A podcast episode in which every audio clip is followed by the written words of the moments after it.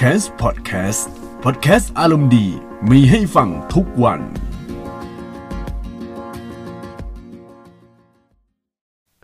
สวัสดีท่านผู้ฟังทุกท่านนะครับ ที่กำลังรับฟังพอดแคสต์ของแคมส์นะครับ เพื่อนๆเคยสงสัยไหมว่าทำไมเราเล่นเกมเนี้ยอยู่ดีๆ รู้สึกเบื่อๆรู้สึกอยากทำอะไรอย่างอื่นมากกว่าจะเล่นเกมนี้ หรือบางทีเล่นเกมติดต่อกันประมาณ 2-3 ชั่วโมง แล้วรู้สึกว่า มันไม่น่าเล่นเกมแล้วอะอยากไปทำอะไรอย่างอื่นมากกว่า อยากไปออกกำลังกายอยากไปอย่างงู้นอย่างนี้เรื่อย ๆ นะครับ อาการอย่างเนี้ยเขาเรียกว่าหมด passion นะครับ อาการหมด passion เนี่ยจริง ๆ มันเกิดขึ้นหลายกิจกรรมนะ รวมถึงการเล่นเกมด้วย ถามว่ามันเป็นเรื่องปกติไหม ผมมองว่าเป็นเรื่องปกตินะ เรื่องหมด passion เนี่ย แต่วันนี้ครับ ในบอดแคสต์ตอนนี้เราจะมาเล่าว่า ทำไมถึงหมด passion ในการเล่นเกม โดยเรื่องราวส่วนใหญ่นะครับ ก็จะอิงจากประสบการณ์ของผมนะ ที่เล่นเกมมันนานแสนนานตั้งแต่ตอนเด็กๆเนี่ยจนถึงตอนเนี้ยมันมีอยู่ช่วงหนึ่งที่ผมเลิกเล่นเกมไปเลย แล้วหันไปทำอย่างอื่น มันมีสาเหตุของมันอยู่นะครับ ซึ่งสาเหตุเนี้ยเดี๋ยวผมจะเล่าแยกเป็นไม่ใช่เป็นพอดแคสต์อีกตอนหนึ่ง แต่ว่าเราแยกในหัวข้อสาเหตุนะครับว่า มันเกิดอะไรขึ้น แล้วสิ่งที่ผมจะเล่าโดยเบสออนจากประสบการณ์ของผมเนี่ย ตรงเนี้ยเป็นเรื่องที่ไม่รู้ว่าจะตรงกับคนอื่นหรือเปล่า แต่น่าฟังมากครับ โอเค มาเล่าเหตุผลกันเลยดีกว่านะครับ ซึ่งเหตุผลเนี้ยถ้าใครอยากจะฟังง่าย ๆนะครับ ก็จะมีถึง 5 เหตุผลด้วยกันนะครับ เหตุผลแรกก็คือเกมที่เล่นน่ะไม่มีแรงจูงใจเล่นต่อ เหตุผลที่ 2 คือ เพิ่งนึกขึ้นได้ว่าเล่นไปแล้วได้อะไร ได้เงินเหรอ เหตุผลที่ 3 คือ สังคมที่ไม่ได้เอื้ออำนวยให้เล่นเกมขนาดนั้น เหตุผลที่ 4 ผู้พัฒนาเกมเนี่ยเขาผลิตเกมตามความนิยมของคนหมู่มาก โดยไม่สนใจแฟนๆบางคนอย่างเรา และเหตุผลที่ 5 คือ เราเจอสิ่งแล้วสิ่งใหม่ที่ไม่เคยทำและดูสนุกมากกว่าการเล่นเกม ทั้ง 5 เหตุผลนี้เดี๋ยวผมจะขยายความเป็นเทียหัวข้อดีกว่านะครับ อย่างเหตุผลแรกเกมที่เล่นไม่มีแรงจูงใจเล่นต่อเนี่ย มันเป็นเรื่องปกติมาก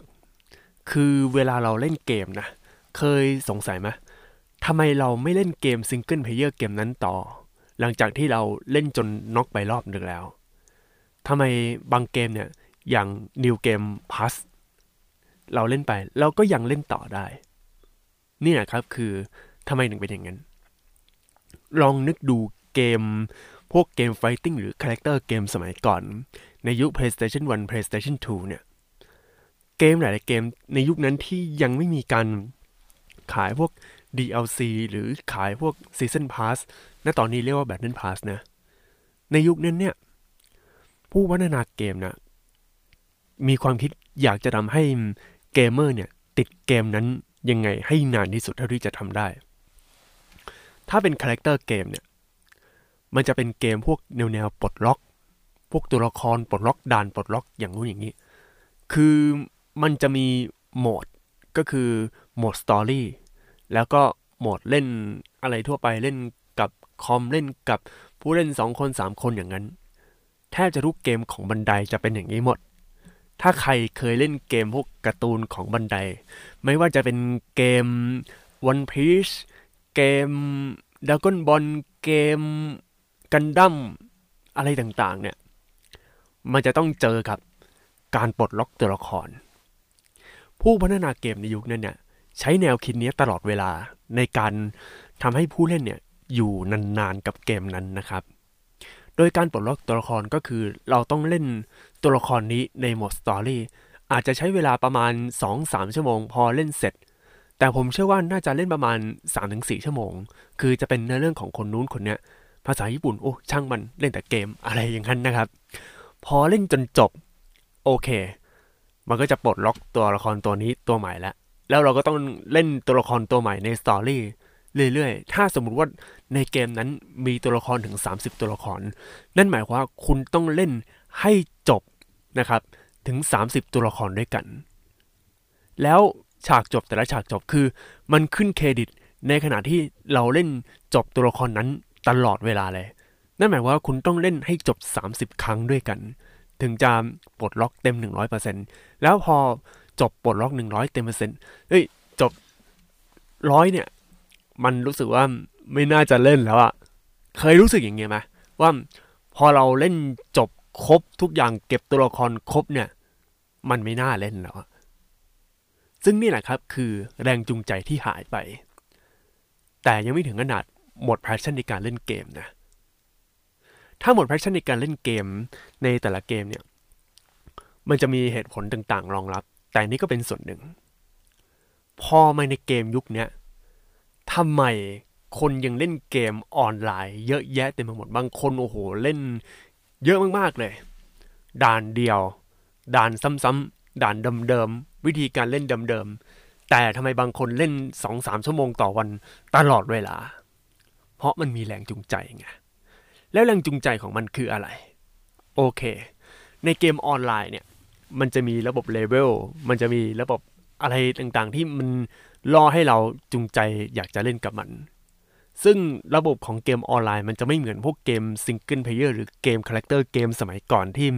คุณเล่นจบแล้วมันจะมี new game มันมีอย่างงู้นอย่างนี้ หรือคุณต้องปลดล็อกตัวละคร เกมออนไลน์ไม่มีอย่างนี้ แต่เกมออนไลน์ จะมีระบบที่เลเวลสูงสูงยิ่งเลเวลสูงยิ่งแบบ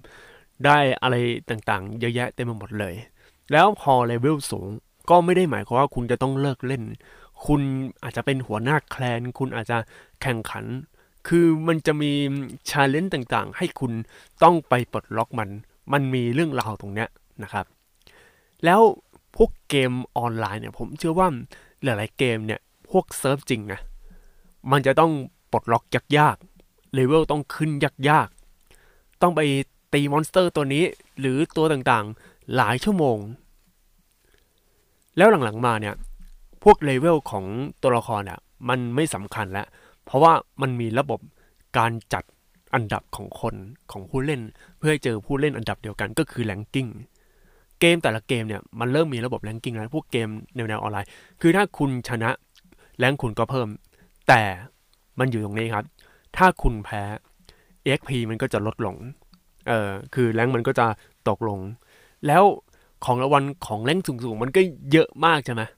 แล้วพอมันเยอะเนี่ย โอ้โห คุณต้องไล่แต่พี่ มันไม่ใช่แค่ grinding อย่างเดียว คือคุณต้องชนะชนะชนะแล้วชนะ ถ้าคุณไม่ชนะ เมื่อคุณแพ้แรงคุณก็ตก แล้วพอตกมันก็อยู่ใน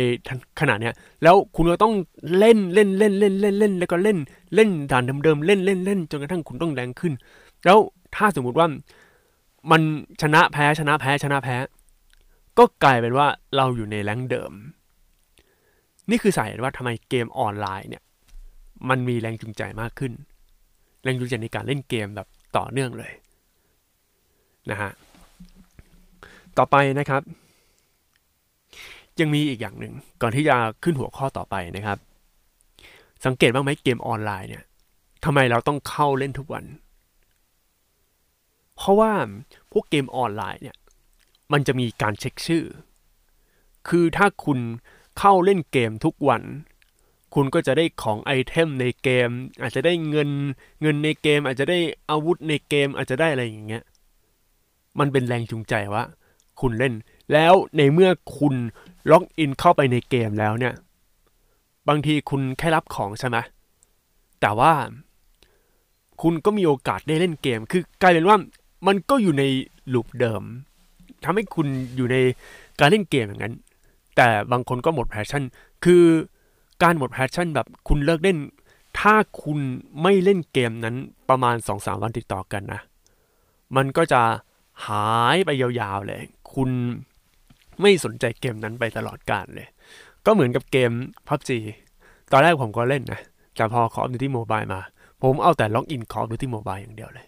ทั้งทั้งที่ PUBG มันก็มีกิจกรรมเช็คชื่อ แต่ว่าไง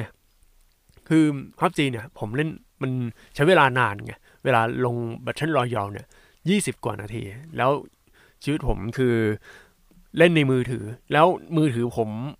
ผมไม่ค่อยชอบเล่นเกมแบบแนวแนว handheld อะไรอย่างนั้น เพราะว่ามันมีปัญหาเรื่องสายตาไงแล้วพอไม่ได้เล่นนานๆเนี่ย ก็ลืมพับจีไปเลย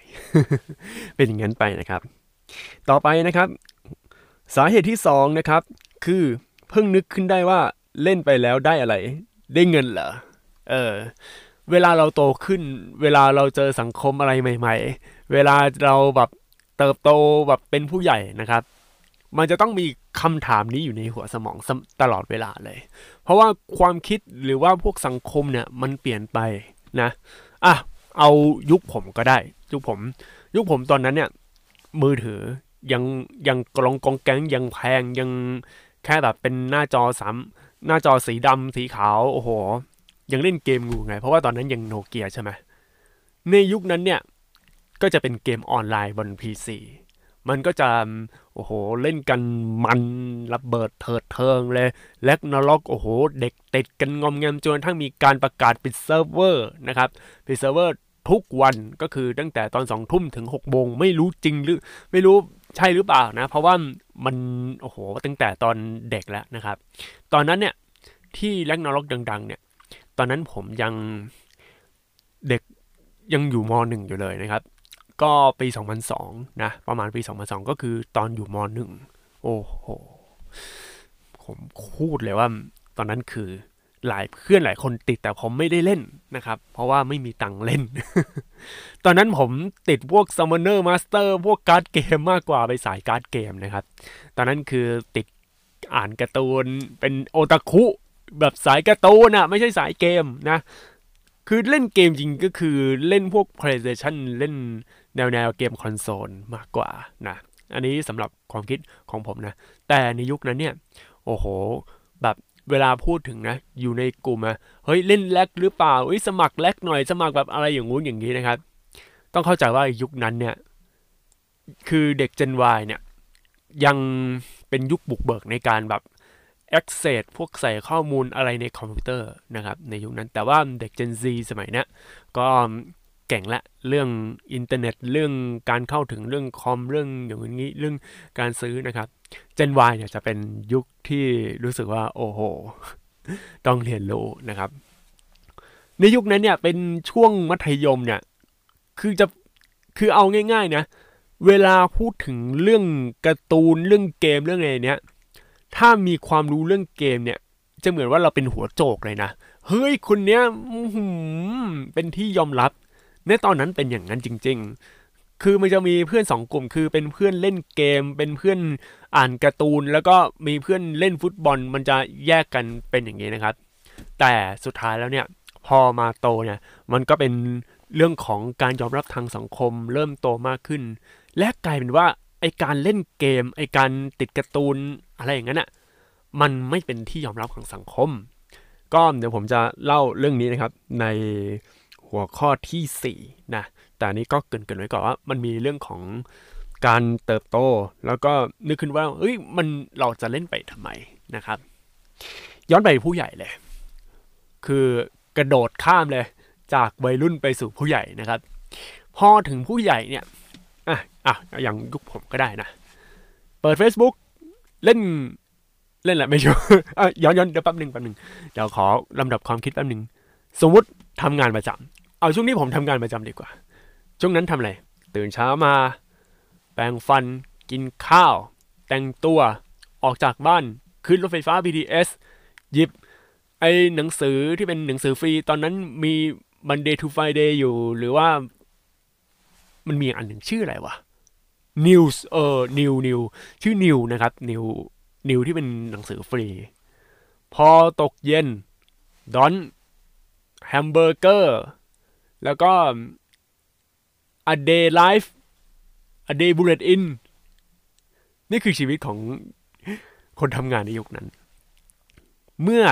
ประมาณสี่กว่าปีที่แล้วย้อนไปสี่กว่าปีที่แต่ตอนนี้ผมไม่ได้ทำงานประจำแล้วนะ เออทำงานธุรกิจส่วนตัวนะสี่กว่าปีที่แล้วทำงานประจำชีวิตของ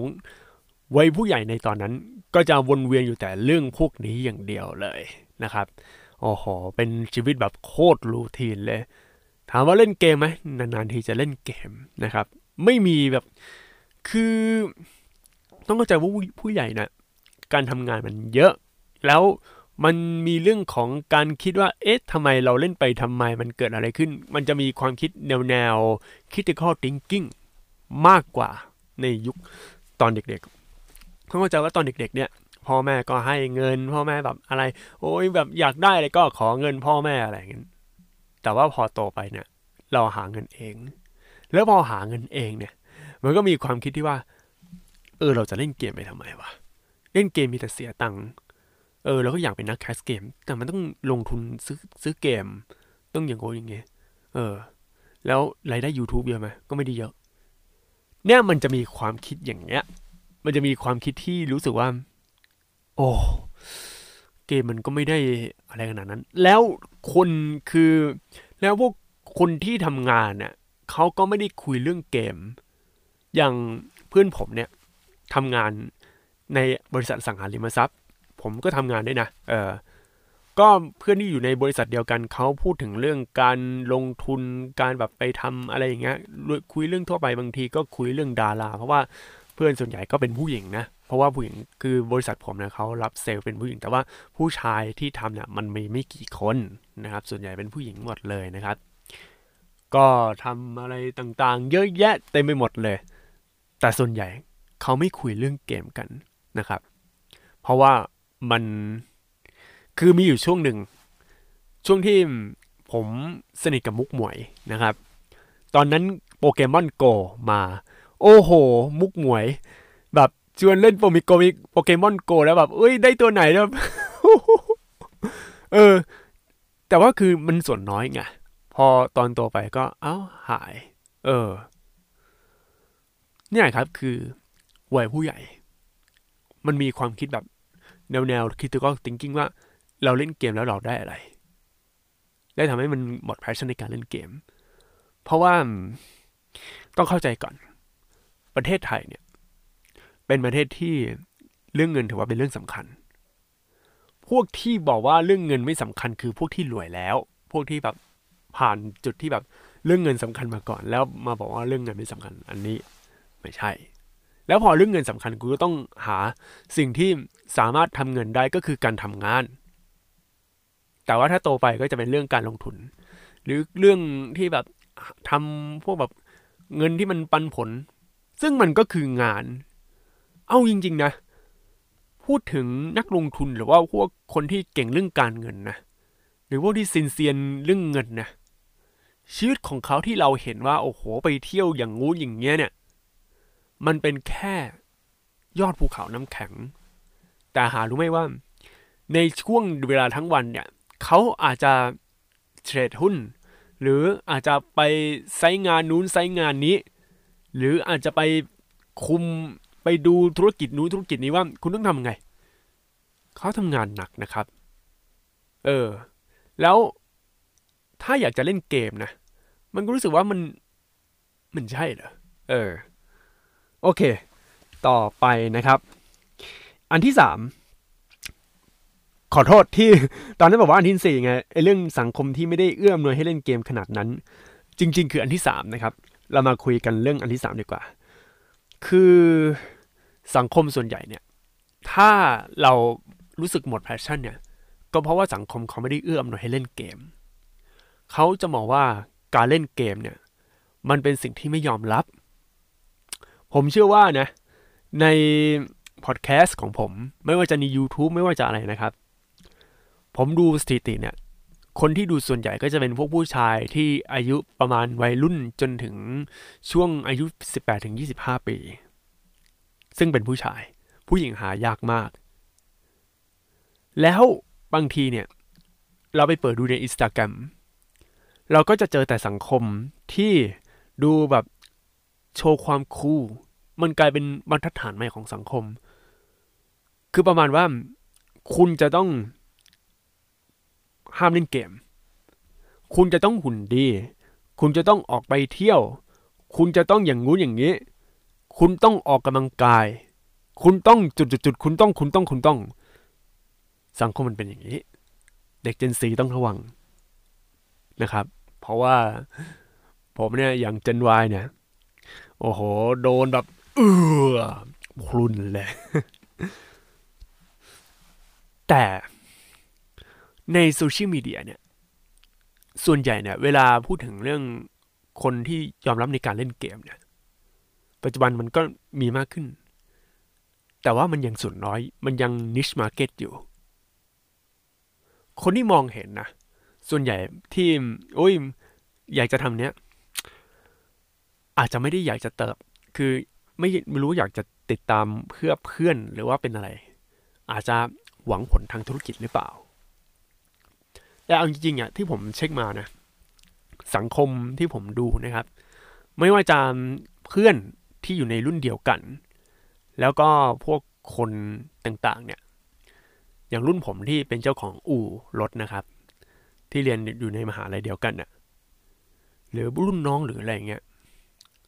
เขาจะไม่ค่อยโพสต์เรื่องเกม เขาจะไม่ค่อยเผยตัวเองว่าข้าคือเกมเมอร์อันดับหนึ่งในจักรวาลไม่ใช่อย่างนั้น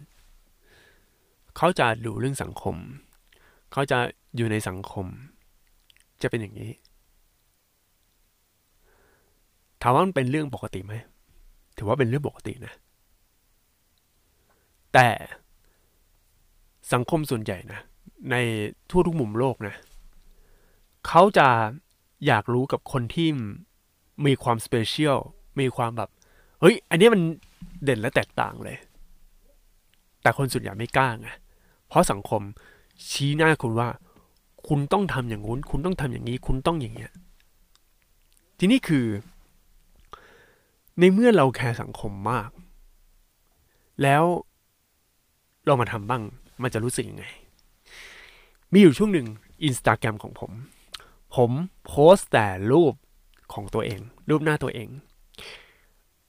แรก ๆ เนี่ย โพสต์รูปแรกเนี่ย มีคนกดไลค์ถล่มทลาย แต่พอโพสต์รูปที่สองรูปที่สามรูปที่สี่คนกดไลค์เริ่มน้อยลง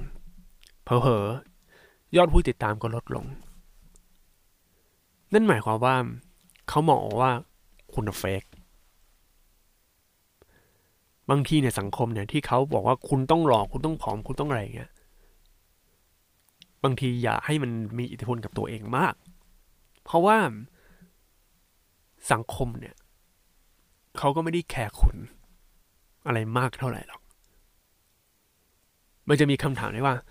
ในเมื่อสังคมเขาไม่แคร์คุณ แล้วเราจะแคร์สังคมไปทำไม เราควรแคร์ในสิ่งที่ควรแคร์อันไหนที่ดีคุณก็คุณก็ทำไป อย่างเช่นการออกกำลังกาย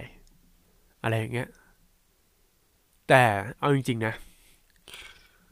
ภาพลักษณ์ของเกมในเมืองไทยเนี่ย มันยังน้อยอยู่ มันยังแบบยังเฉพาะกลุ่มนะครับ เพราะว่าลองไปพูดถึงเรื่องสื่อดิก็บางคนก็ยังโทษเกมอยู่ ผมงงมากเลยนะ เวลาผมอัปโหลดพวกคลิปวิดีโอเล่นเกม Call of Duty เนี่ย มันไม่ค่อยมีใครกดไลค์ เออ ไม่มันไม่สนุกหรืออะไรก็ไม่รู้นะ แต่ว่าพอแบบใส่เอฟเฟกต์ใส่แบบขำๆใส่อะไรเงี้ย เออ มันมีคนกดไลค์ดังนั้นคือเราอะอย่าไปอะไรมากนะครับ เรื่องสังคมแคร์สังคม เพราะว่าถ้าเราแคร์สังคมมากๆ เนี่ย มันจะเกิดอาการหมด passion และเมื่อหมด passion เนี่ย เราก็ เออเบื่อนะครับ ต่อไปเหตุผลที่สี่เหตุผลนี้ไม่เกี่ยวกับตัวเองละ ส่วนใหญ่เหตุผลประมาณที่สองที่สามก็มันเกี่ยวกับตัวเองใช่ไหม อันนี้เป็นเหตุผลเกี่ยวกับต้นต่อนะครับ ก็คือผู้พัฒนาเกมนะครับ ผมได้บอกว่าผู้พัฒนาเกมเนี่ย ผลิตเกมตามความนิยมของคนหมู่มาก โดยไม่สนใจแฟนๆ บางคน ผมเคยฟังพอดแคสต์ตอนหนึ่งของคุณกู้นะครับ คุณกู้ที่เล่าที่แบบชวนคุยเกี่ยวกับ Death Standing นะฮะ ตอนนั้นก็มีการพูดคุย Death Standing แล้วก็มีสปอยแลกอะไรอย่างนั้น ซึ่งเอาจริงๆผมชอบนะครับเเพราะว่าคอนเทนต์ของคุณกู้เนี่ย เหมือนเป็นการคุยกันสนทนากันมากกว่า แต่สิ่งที่ผู้ร่วมรายการนะครับ ก็คือก็จะมีอีกสองคนซึ่งผมลืมชื่อไปแล้ว ต้องขออภัยด้วย แต่ว่าพอดแคสต์ของพี่กู้เนี่ยเขาพูดประมาณว่าเกมที่เป็น A สมัยเนี้ยมันมีความซ้ำซากจำเจเต็มไปหมดเลย เพราะเขารู้ว่ามันคือสูตรสำเร็จ และเกมที่เป็น A มันคืออะไรล่ะ เออ อะ อย่างแรกเลย กราฟิกต้องสวย แสงเงาต้อง render ดีๆ ต้องอะไรอย่างเงี้ย แล้วอันที่สองคือ คืออะไรล่ะจากอันที่สองคือ Open World ดิอันที่สามตัวละครต้องมีการปลดล็อกสกิลต่างๆ คุณต้องเล่นภารกิจนี้ภารกิจนู้นภารกิจนั้น เออ แล้วอันที่สี่คืออะไร เนื้อเรื่อง เนื้อเรื่องต้องดีหรือไม่ดีไม่รู้ ซึ่งสิ่งที่ผู้ร่วมรายการแล้วก็คุณกู้เนี่ยเขาพูดเนี่ย ผมรู้สึกอย่างนั้นนะ เพราะว่าเกมที่เป็นเอในสมัยนี้มันมีแต่ความซ้ำซาก แต่ทำไมเขาพูดอย่างนั้น ก็เพราะว่าเขาแบบวอร์ดิกเลยว่า Death Stranding เนี่ย มันเหมือนเป็นเกมอินดี้เกรดที่เป็น A เพราะ Death Stranding เขาโอเค Open World ก็ใช่ แล้วก็เรื่องของเนื้อเรื่อง เอ้ยไม่ใช่ เรื่องของกราฟิกสวย เออ เนื้อเรื่องช่างแม่งไม่ค่อยดี เออ อารมณ์แบบเนื้อเรื่องเขาบอกว่าดี แต่ว่าการเล่ามันมันไม่ใช่มันงง อืม แต่ว่าแนวคิดพวกเกมเพย์เมคานิกของเกม มันไม่เหมือนเกมอื่น ๆ ไม่เหมือนเกมที่เป็นเอที่วางจำหน่าย อื่น ๆเลย คือถ้าผมพูดถึงเกมที่เป็นเอนะ ผมขอพูดของฝั่งของโซนี่นะ เออ เพราะว่าผมเล่นเกมของโซนี่มาเยอะนะครับ ก็คือเล่นพวกเกมของ p 4นี่แหละ สไตล์การทำเกมของพวกเกม Exclusive ของ p 4เนี่ยเขาจะเน้นเนื้อเรื่อง เนื้อเรื่องดีไหม ออกแนวแบบตั้งแต่กลางๆ จนถึงดีมาก แต่สิ่งที่เขาเน้นเลยคือ การเอา CG มาทำเป็นแบบ cutscene อะคือ render ตัวอะไรอย่างเงี้ย ให้มันเป็น cutscene คือเหมือนแสดงศักยศักยภาพของ PlayStation 4 ว่า motion capture motion อะไรเงี้ย มันไม่แข็ง มันมีความเป็นมนุษย์มนา cutscene สมัยก่อน มันก็จะเป็นไฟล์ movie เป็นเป็นไฟล์วิดีโออะไรเงี้ย แต่นี้ไม่ใช่ไฟล์วิดีโอ มันคือไฟล์ที่ render จากตัวเกมนั้นเลย เพราะว่าฮาร์ดแวร์ในสมัยเนี้ย มันสามารถ render ภาพออกมาแล้วก็มันสวย มันเป็น cinematic cinematic เอออารมณ์อย่างนั้นนะครับ ในยุคนั้นเนี่ยคือในยุคเฮลโฟนเนี่ยผมรู้สึกว่า เออ มันเป็นเกมเกรด triple A แล้วทีนี้คือ เท่าที่ผมเล่นหลายๆเกมที่เป็น triple A เนี่ยค้นพบว่า บางเกมเนี่ยผมเล่นนิดๆหน่อยๆ ผมเลิกเล่นเลย เพราะว่าระบบมัน มันดูซ้ำซากจำเจคือ เรารู้เลยว่า เออ มันเป็นไงคือเหมือนกับเราเล่นเกมแนว Open World แต่เปลี่ยนเป็นอย่างอื่นนะครับ คือเปลี่ยนเป็นเวอร์ชันอื่น แล้วแรงจูงใจของการเล่นเกมนั้น มันก็ยังไม่ชัดเจนพอ หรืออาจจะไม่ถูกจริตพอ มันก็เป็นอย่างนั้นได้นะครับ ซึ่งนี้ก็เป็นเหตุผลว่า ผู้พัฒนาเกมเนี่ยเขาผลิตเกมตามความนิยมของคุณหมู่มาก โดยไม่สนใจแฟนๆบางคน และคำถามคือทำไมเขาต้องผลิตตามคนหมู่มาก ก็เพราะว่าพวกเกมเกรดที่เป็นเอเนี่ย มันใช้ทรัพยากรมันใช้ เรื่องงบที่สูงมาก ๆนะครับ เป็นร้อยล้านเลยเขาก็พยายามเอาแบบตามกระแสนิยมคือดู Big Data เลยว่าลุกนี้คนชอบอย่างงู้อย่างนี้เขาก็ต้องทำให้มันแมสเขาก็ต้องโปรโมทพวก โอ้โห เข้าสื่อเข้าอย่างงู้นอย่างนี้ ให้มันแมส แล้วพอแมสล่ะ เป็นไง คนก็ซื้อรายได้มันก็ตรงตามเป้า ซึ่งนี่คือเกมเกตที่เป็น A แต่ไอความที่มันสุดสำเร็จว่าคุณต้องทำอย่างนี้อย่างเงี้ยเนี่ย มันอาจจะกลายเป็นความน่าเบื่อแล้วบางคนที่เล่นเกมมาก ๆ เนี่ย มันรู้สึกซ้ำซาก แล้วพอรู้สึกซ้ำซากเนี่ย มันก็หมด passion ในการเล่นเกมได้นะครับ ต่อไปนะครับ อันที่5ย้อนกลับมาโฟกัสที่ตัวเองแหละนะครับ อันที่ 5 คือ เราเจอสิ่งเล้าสิ่งใหม่ที่ไม่เคยทำและดูสนุกมากกว่าการเล่นเกม เวลาเราโตไปเวลาเราอะไรเยอะแยะเนี่ย เราจะรู้สึกว่า เฮ้ย บางทีเราไม่จำเป็นต้องเล่นเกมตลอดก็ได้ บางคนรู้สึกอย่างนี้จริง ๆ คือบางคนเนี่ยมืออยู่ยุคนึงจริงจังเกมมิ่งมาก เล่นแบบโอ้โหไต่แรงเยอะแยะ แต่พอวันเดียววันหนึ่งเนี่ยเรารู้สึกว่าเพื่อนก็หายไป ก็มันตรงกับพวกสังคมนะ เออ ข้อสามเพื่อนหายไปไปแบบอะไรอย่างเงี้ย แล้วเราจะเล่นกับใคร แต่พอดีเจอแบบการทำคอนเทนต์เอ้ยมันสนุกดี ก็เลยทำคอนเทนต์ไป อารมณ์ประมาณนั้น ถ้าเพื่อนๆเนี่ย เติบโตจนถึงวัยสามสิบนะครับ อย่างปีเนี้ยสารภาพเลย อายุผมตอนนี้ก็สามสิบแล้วนะปีนี้สามสิบนะเออแต่ว่ายังไม่ถึงวันเกิดนะครับ ช่วงเวลาเนี่ย จากตอนวัยรุ่นที่โอ้โห พวกแก๊งเล่นเกมกัน ตอนนั้น ตอนนั้นเล่นเล่นการ์ดนึงเออของผมเล่นการ์ดแต่ว่าพอมปลายเออเนี่ยเล่นเกมก็คือเล่นเกมพวก FPS พวก SF เล่นอะไรเงี้ย โอ้โห เล่นกันมันเลยเล่นกับเพื่อน พอมันตอนโต เริ่มตอนมหาวิทยาลัยนะครับ มันจะมีแก๊งเล่นวินนิ่ง แล้วก็แก๊งเล่นพวกโดตาผมไม่เคยเล่นโดตานะ แต่ว่าผมเป็นคนชอบเล่นเกมที่แนวแนว shooting ซึ่งตอนนั้นเนี่ย ผมเริ่มเล่น shooting จริงจังถึงขนาด ซื้อเมาส์เล่นเกมของ Razer แพงๆ เป็นพันกว่าบาทเลย แล้วตอนนั้นคือคลั่งสเปคมาก ๆ เลย อารมณ์ประมาณว่าเฮ้ยถ้าเมาส์นี้ใช้ตัวเซนเซอร์เป็นเลเซอร์โอเค นี่คือเมาส์ดี แต่พวก optical จะเป็นเมาส์ห่วย อารมณ์อย่างนั้น คือผมถึงขนาดแบบว่า เราใช้เมาส์ที่แบบคุณต้องใช้เซนเซอร์ดี เห็นเขาบอกว่าดีคุณก็ซื้อให้เพราะมันดี แต่พอมาเล่นจริง ๆ ปรากฏว่าไอเมาส์ optical นะมันเล่นง่ายกว่าเยอะ เพราะว่ามันจับถนัดมือกว่า ก็เลยไปรู้เลยว่า เวลาเราเล่นเกมแนว shooting โดยใช้เมาส์อะไรพวกนี้เนี่ย สิ่งที่สำคัญมันไม่ใช่เรื่องของตัวเซนเซอร์ เพราะว่าสุดท้ายแล้วเนี่ยเซนเซอร์เนี่ย ที่เราใช้เนี่ยค่า DPI มันจะอยู่ประมาณ 400 หรือ 800 แต่สิ่งที่สำคัญคือเราจับถนัดหรือเปล่า แค่นั้นเอง แล้วตอนนั้นผมก็ไปบ้าจี้ตาม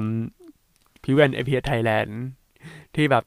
อันนี้พูดชื่อได้นะ เพราะว่าผมก็ไม่ได้ว่าอะไรเขาไม่ได้ทำให้เขาสูญเสีย คือตอนนั้นอะ่ะ มันจะคือที่ผมอะโดนบ้าจี้อะท่าสับของตอนอะไรวะ ตอนตอนตอนตอน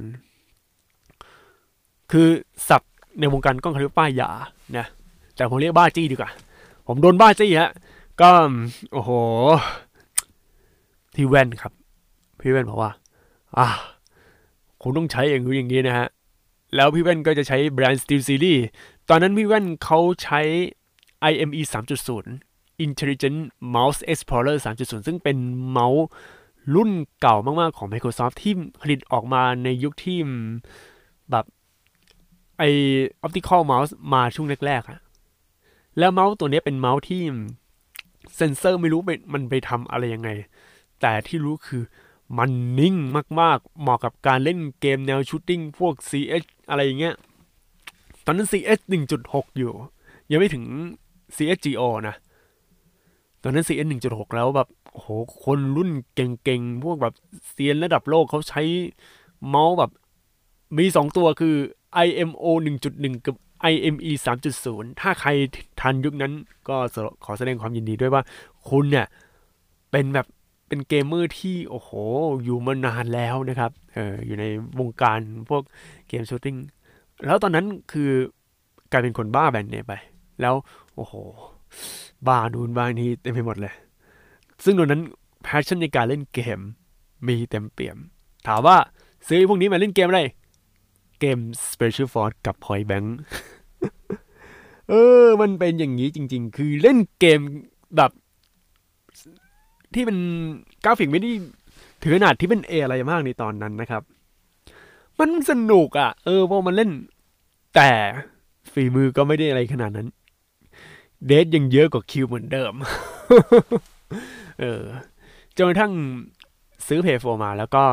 ไม่ได้ใช้เมาส์เล่นแล้ว ก็ไปใช้จอยมากกว่า แต่เดี๋ยวนี้อาจจะใช้เมาส์กลับมาเล่นเมาส์แล้ว เพราะว่าเกม Call of Duty ภาค Modern Warfare เขาใช้เมาส์ได้ แล้วก็จะเจอกับพวกผู้เล่นฝั่ง PC โหสนุกมากคือเราจะได้เจอพวกผู้เล่นที่แบบฝั่ง PC ที่โหดๆทั้งนั้นเลยนะครับฟิลลิ่งมีการเล่นเนี่ย ตอนนี้เริ่มถนัดแล้ว แต่นี่มันคือแบบ แต่รู้ไหมว่าสิ่งที่เราซื้อพวกเมาส์เล่นเกมมาเนี่ยมันกลับเป็นว่าพอมานั่งทำพวกงานกราฟิกเนี่ยมันทำดีกว่ามาก มันเหมาะสมมันโอ้โห เฮ้ย มันได้ว่ะ ซึ่งนี่คือ feeling ที่ผมรู้สึกได้นะ ว่า เฮ้ย เออว่ะ เออเออเออเออการ track การเคลื่อนการอะไรเนี้ย มันใช่เลย เออ feeling มันสุดยอด ก็เอากลายเป็นว่าเมาส์เล่นเกมที่ซื้อในตอนนั้น มันกลายเป็นเมาส์ทำงานกราฟิกไปแล้ว อ่า แล้วแบบพอหลังจากนั้นเนี่ย ก็เล่นเกมไปเรื่อยๆมีอยู่ช่วงหนึ่งเนี่ย ผมเลิกเล่นเกมไปเลย ก็คือช่วงเมื่อเดือนไม่ใช่เดือนเนี่ย ปีที่แล้วคือปี 2019 ตอนนั้นคือผมตั้งใจทำธุรกิจ เพราะว่าผมอยากลองอะเอออยากลองทำธุรกิจ คือพยายามทำอย่างนี้อย่างนี้ คือจับพัดจับผูไปเรื่อยๆว่า เออ เราต้องทำอะไรไงบ้าง อันไหนที่รายได้ไม่ดีผมก็จะเปลี่ยน ตอนนั้นโฟกัสกับการทำธุรกิจอย่างเดียวเลย แล้วเป็นไง ตอนนี้ธุรกิจเริ่มไปได้แล้ว แต่ว่าตอนนั้นคือลืมเรื่องการเล่นเกมไปเลยทำให้ช่วงนั้นคือผมไม่ได้เล่น ไม่ได้ทำ YouTube เพราะว่า ผมอยากจะเอาเงินเนี่ยไปลงทุนกับพวก video capture card แล้วก็พอลอง video capture card ลองดูปรากฏว่า โอ้ยทำไมมันมันอืดวะ พอ stream เกมมันก็ไม่ได้ช่วยอะไรมากขนาดนั้น แต่ว่าตอนนั้นคือแค่ยืมมาเฉยๆไงกลายเป็นว่ามันไม่ใช่แค่ video capture card แล้วคอมที่ใช้ก็ด้วย มันต้องอัปเกรดเยอะแยะเลยเลยแบบ เออ ช่างมัน อืม เอออารมณ์เหมือนกันนะครับ p a y 4ก็สามารถอัดได้แต่ว่ามันมันไม่สามารถอัดแล้วแบบอะไรวะ แล้วบ้านที่ย้ายมาที่ต่างจังหวัดเนี่ย ไม่มีห้องส่วนตัวอีก ก็เลยอัดลำบากก็เลยเลิกเล่นเกมไปนะครับเนี่ยนี่คือสาเหตุอย่างหนึ่งคือ หลายอย่างเนี่ย เราจะแบบเราเจอสิ่งแล้วสิ่งใหม่ไงอย่างเช่นมานั่งทำงานทำอะไรอย่างเงี้ย แต่ว่ามันเจออุปสรรคจนกระทั่งท้อแล้วก็ไปทำอย่างอื่นแทนนะครับ ทีนี้ฮะมาพูดถึงวิธีเติม passion ในการเล่นเกมกันนะครับ วิธีที่ดีที่สุดนะถ้าคุณหมด passion ในการเล่นเกม ทุกสิ่งทุกอย่างเนี่ย คุณสามารถใช้ได้แน่นอนก็คือ หยุดเล่นเกมสักพักและหาอะไรทำไปก่อน อืม คือมันต้องมีช่วงพัก คือผมเชื่อว่านะ ทุกสิ่งทุกอย่างเวลาทำมีแพชชั่นอะไรก็ตามเนี่ย ถ้าพูดตามหลักทางวิทยาศาสตร์เนี่ย สารโดพามีนเนี่ยในร่างกายของคนเรามันจะหลัง เล่นเกมทีไรเนี่ย สารโดพามีนมันก็จะหลั่ง เพราะว่ามันเป็นสารที่เสพติด มันไม่ใช่สารเสพติดนะมันเขาเรียกว่าสารแบบทำให้เรามีสมาธิจดจ่อต่อสิ่งนั้น มันคือความอยากมันคือ passion เฮ้ยคุณต้องทำให้เสร็จคุณต้องทำอะไรอย่างเงี้ย แล้วเมื่อถึงจุดสำเร็จเนี่ย มันก็มีแบบความดีใจความโอ้โห ความแบบอ๋อฟินอย่างนั้นเลยนะครับ แล้วหลังจากนั้นล่ะไอความอยากที่ทำตรงนั้นมันก็หายไป มันก็เหมือนเวลาเล่นเกมเวลาเราปลดล็อกอย่างงู้อย่างนี้เนี่ย เราก็แบบ เออ ได้ใช่ไหมเราก็รู้สึกแบบ เราไม่ เราไม่รู้จะมาเล่นเกมนี้เพื่ออะไรวะลองไปทำอย่างอื่นตอน ผมเชื่อว่านะ บนโลกใบนี้มันมีหลายสิ่งหลายอย่างที่คุณจะต้องเติมเต็มเรื่อยๆ และผมเชื่อว่าทุกสิ่งทุกอย่างบนโลกใบนี้ทั้งชีวิตเลย คุณไม่สามารถเติมเต็มทุกสิ่งยุคทุกอย่างบนโลกใบนี้ ให้ครบหมด ถ้าคุณรู้สึกเบื่อ คุณรู้สึกแบบอะไรอย่างเงี้ยนะ คุณไปทำอย่างอื่น อย่างเช่นอาจจะออกไปออกกำลังกาย อาจจะแบบตั้งเป้าหมายใหม่ อย่างตอนนี้ผมวิ่ง 10 กิโลได้แล้ว ต่อไปเป้าต่อต่อไปคือ 21 กิโล วิ่งแบบฮาฟมาราธอนแล้ว ตอนนี้มินิมาราธอนได้แล้ว ก็พยายามฝึกก็คือ เดี๋ยวต้องอัปเกรด เพราะว่าพอวิ่ง 10 กิโลรู้สึกว่าแบบโอ้โห มันเก่งมันเจ็บกล้ามเนื้อโอ้โหเต็มไปหมดเลย ร่างกายยังไม่ได้ เราก็ต้องฝึกเราก็ต้องหาอะไรเงี้ยเนี่ยคือมันจะมี goal ต่อไปเรื่อยๆ แล้วพอสักระยะหนึ่งเนี่ยตัวเกมเนี่ยมันก็ออกมาใหม่ใช่ไหมไอ้ passion ในการเล่นเกมมันก็จะกลับมาอีกรอบหนึ่ง คือต้องเข้าใจก่อนว่า passion เนี่ยมันเหมือนเรื่องของความแบบหลงใหล เวลาพูดถึงหลงใหลเนี่ย เราจะชอบพูดถึงเกี่ยวกับเรื่องความรักใช่ไหมเราเคยจะได้ยินประมาณว่า ถ้าคุณรักเพราะหลงไหล มันเป็นความรักที่ไม่ยั่งยืน passion ก็เหมือนกัน passion คือมันจะมันมาด้วยความหลงไหลอะแล้วพอความหลงไหลเนี่ยในเมื่อมันหมดแล้วอะในเมื่อมันเราทำแล้วมันเติมเต็ม เต็มอิ่มแล้ว มันสำเร็จแล้ว ความหลงไหลมันก็จะหายไป มันก็เหมือนกับเวลาเรา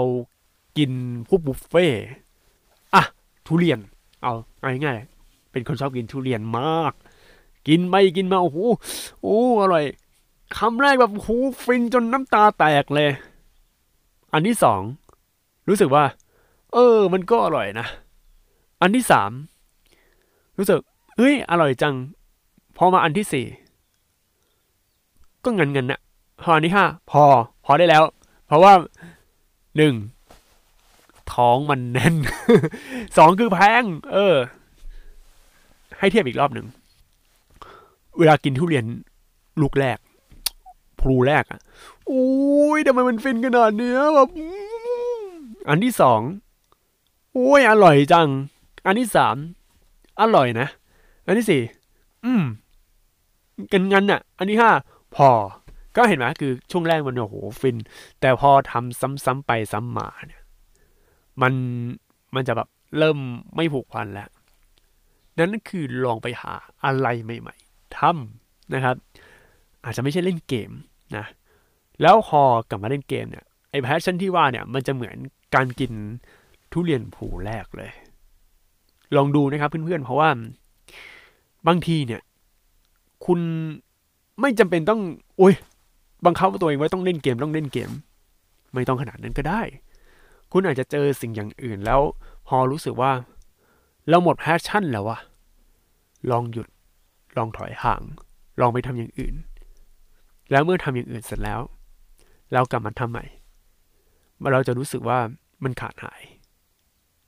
ลองคิดดู สมมุติว่าอะเราเป็นคนเล่นเกมมาทั้งชีวิตเนี่ย วันใดวันหนึ่งเราเลิกเล่นสามสี่วัน เราสนุกอย่างอื่นนะ บางทีเนี่ย เรารู้สึกอยากเล่นเกมนะเนี่ย เราต้องลองอย่างเงี้ย มันก็เหมือนกับการออกกำลังกาย วันแรกวันที่สองโอ้โห ชอบมากเลย พอออกเสร็จหาย ไม่ได้ออกกำลังกายไปทำธุระอะไรอย่างอื่น วันต่อมาเนี่ย มันต้องเล่นสักวันต้อง bodyweight บ้างหรอวะเออ sit up หรือว่าเล่นแบบพวก plank อะไรอย่างงี้ก็ได้